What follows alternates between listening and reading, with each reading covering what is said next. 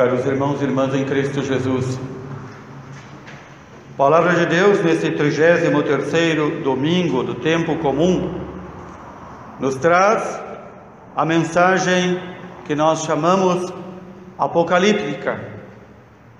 Muita gente ouve falar em apocalipse e pensa que são coisas tenebrosas e ruins.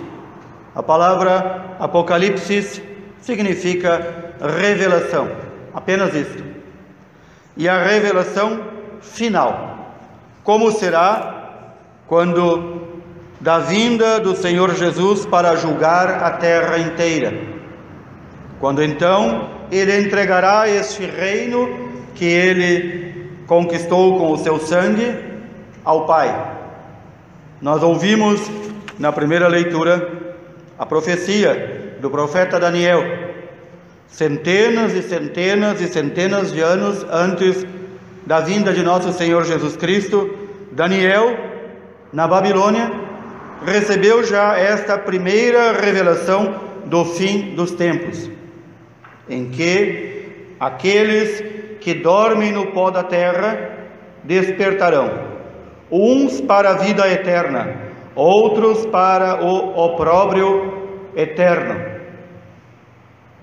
É Deus falando pelo profeta Daniel que não é como muitas vezes nós imaginamos, que depois da ressurreição todos vão para o céu. Alguns vão despertar para a vida eterna, a vida com Deus, viver no céu. Outros para o opróbrio. O que é esse opróbrio?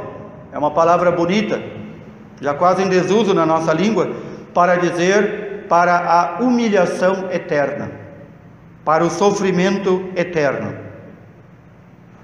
E então, no entanto, o profeta Daniel diz, inspirado por Deus, que aqueles que tiverem sido sábios, quem é sábio diante de Deus?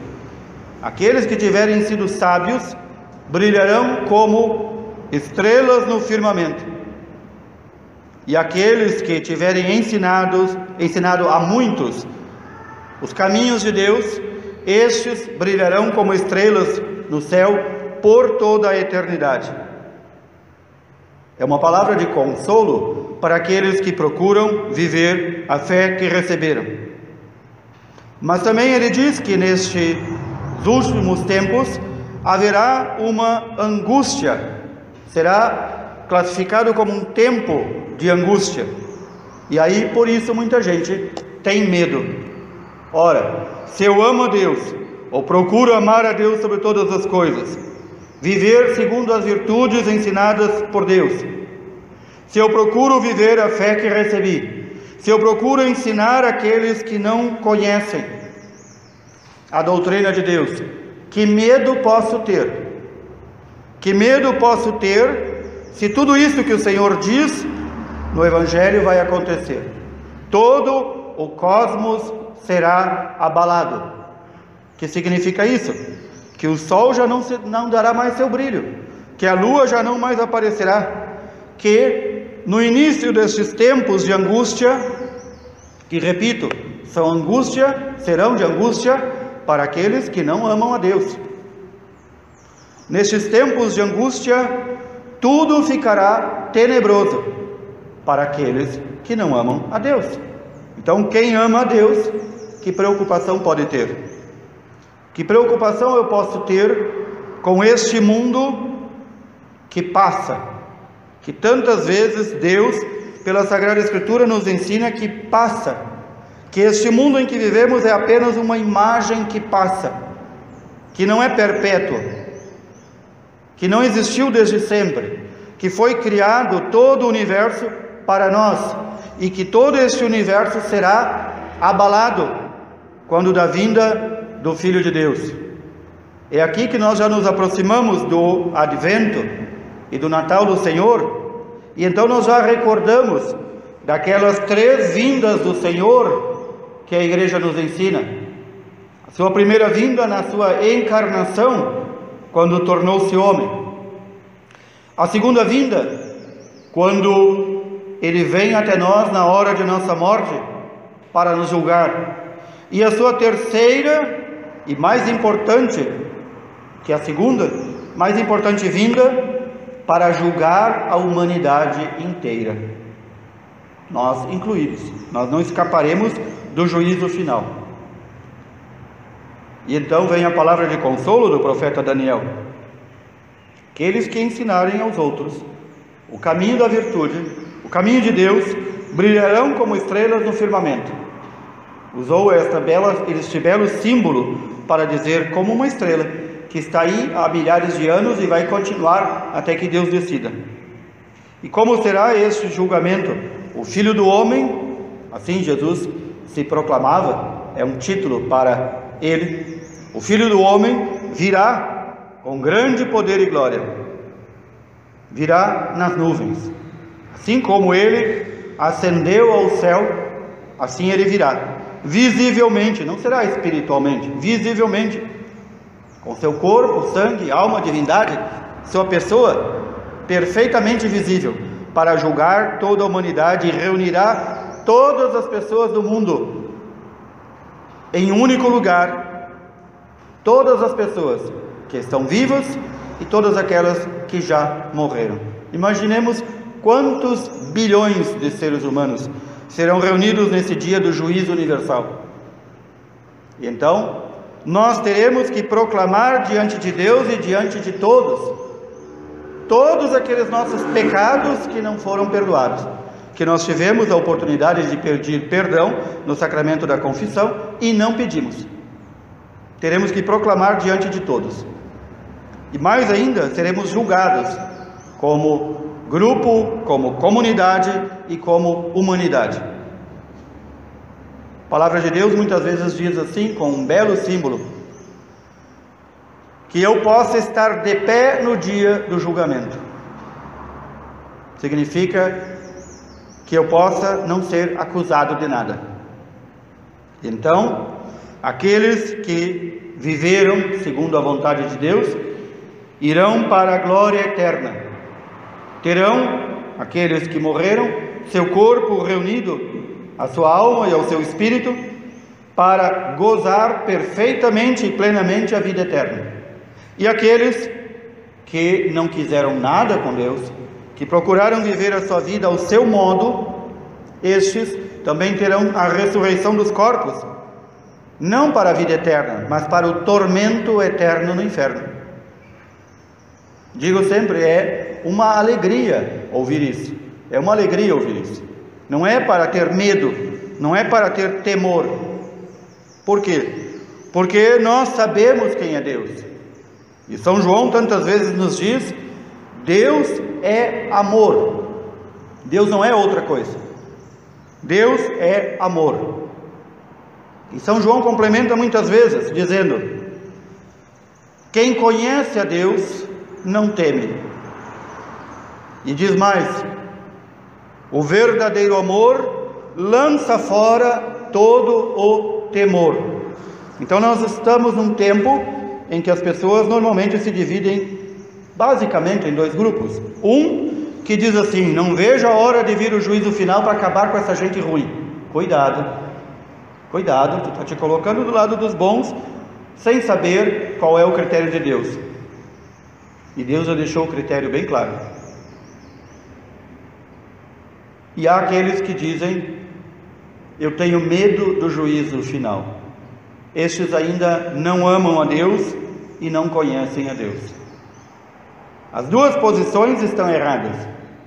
Quando o Senhor diz que tudo será abalado, toda a ordem cósmica será abalada, ele diz também que nós receberemos novos céus e novas terras, nova terra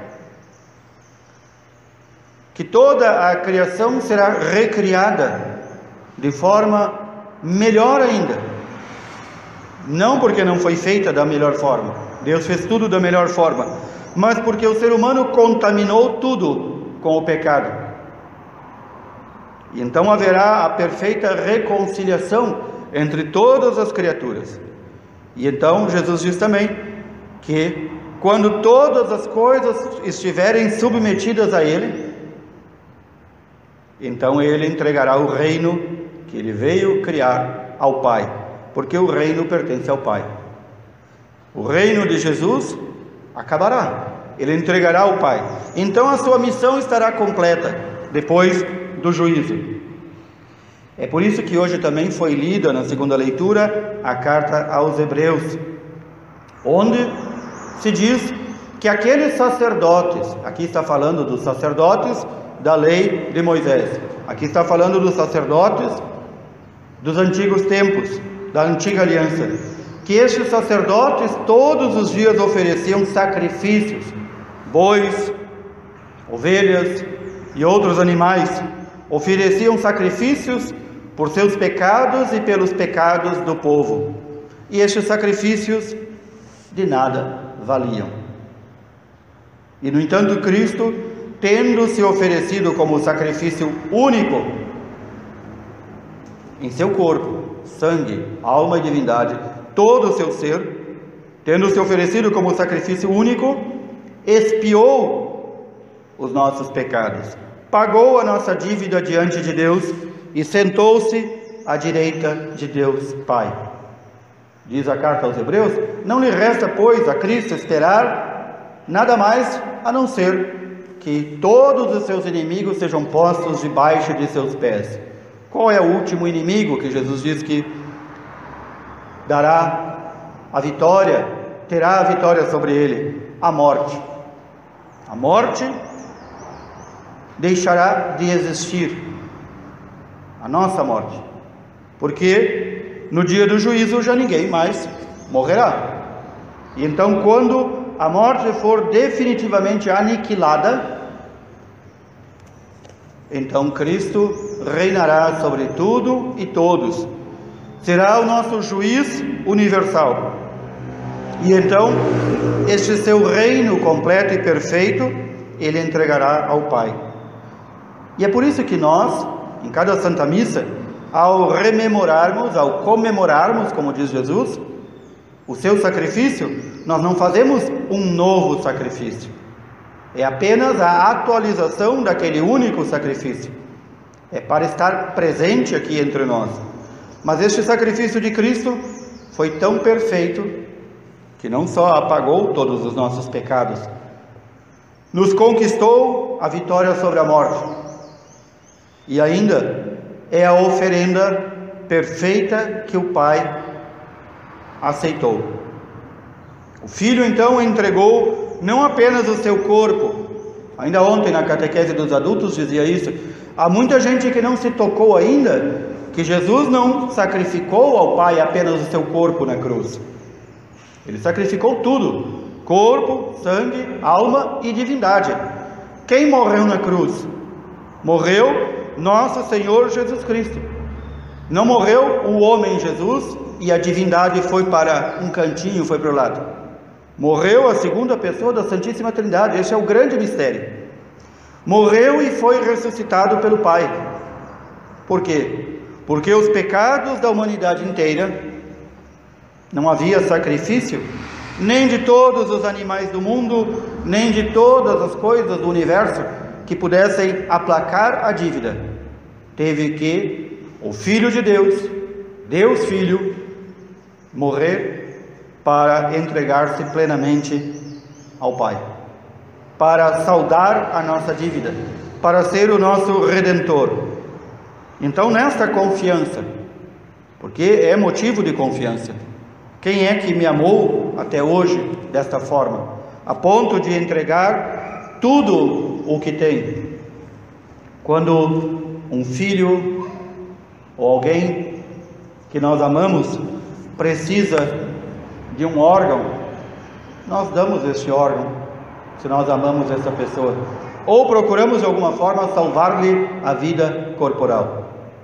Isto é nada, nada, diante do sacrifício de nosso Senhor Jesus Cristo na cruz.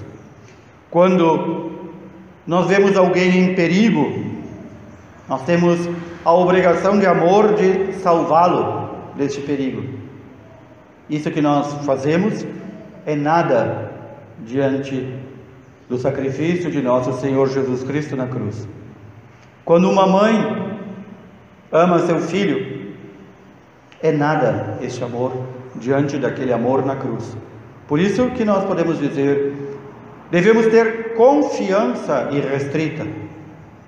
Devemos não ir para o juízo com temor, mas com amor, conhecendo que aquele que nos vai julgar, primeiro, é um juiz justo, não comete injustiças e não pode cometer injustiças.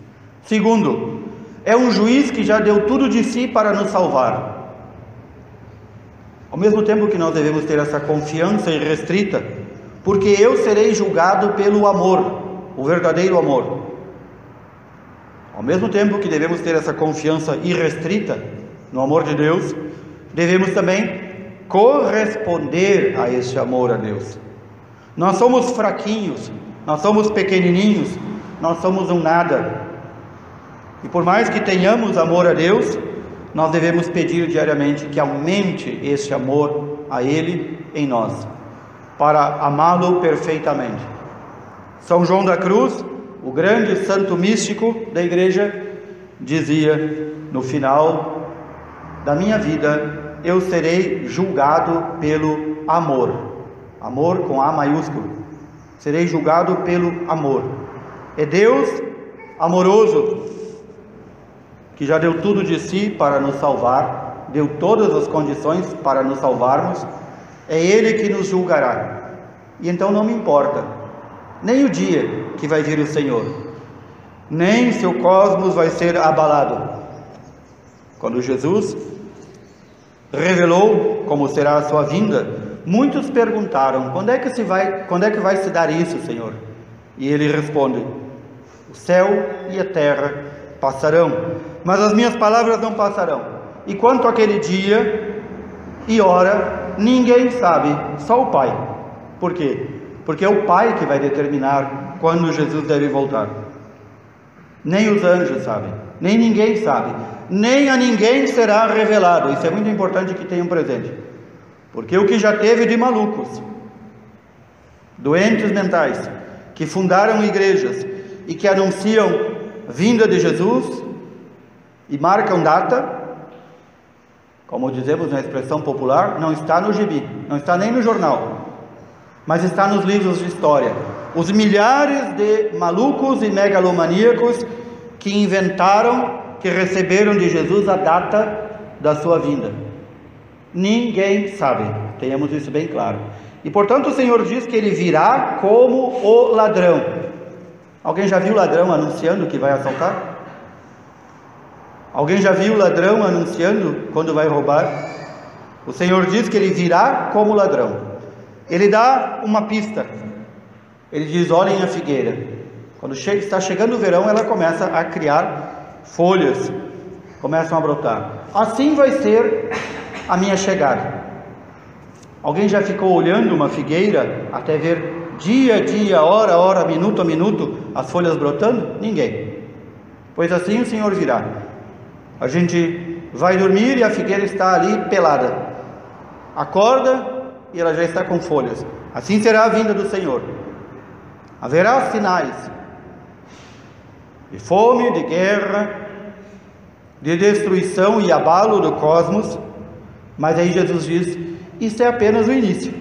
É só para começar, para ver se alguém se antena, se liga as antenas para saber que eu estou às portas são apenas os sinais. Então, a nossa espera do Senhor deve ser uma espera vigilante. Vigilante. Nós temos que ter vigilância, não sobre a vida alheia, mas sobre a nossa. Ver o que na nossa vida deve ser mudado, porque o Senhor virá como ladrão para nos julgar. O Senhor virá como os brotos das folhas da figueira que ninguém percebe quando saem. O Senhor virá para nos julgar. Mas acima de tudo, tenhamos isso bem claro: seremos julgados por um juiz justo, verdadeiro, que nos conhece melhor do que nós mesmos nos conhecemos.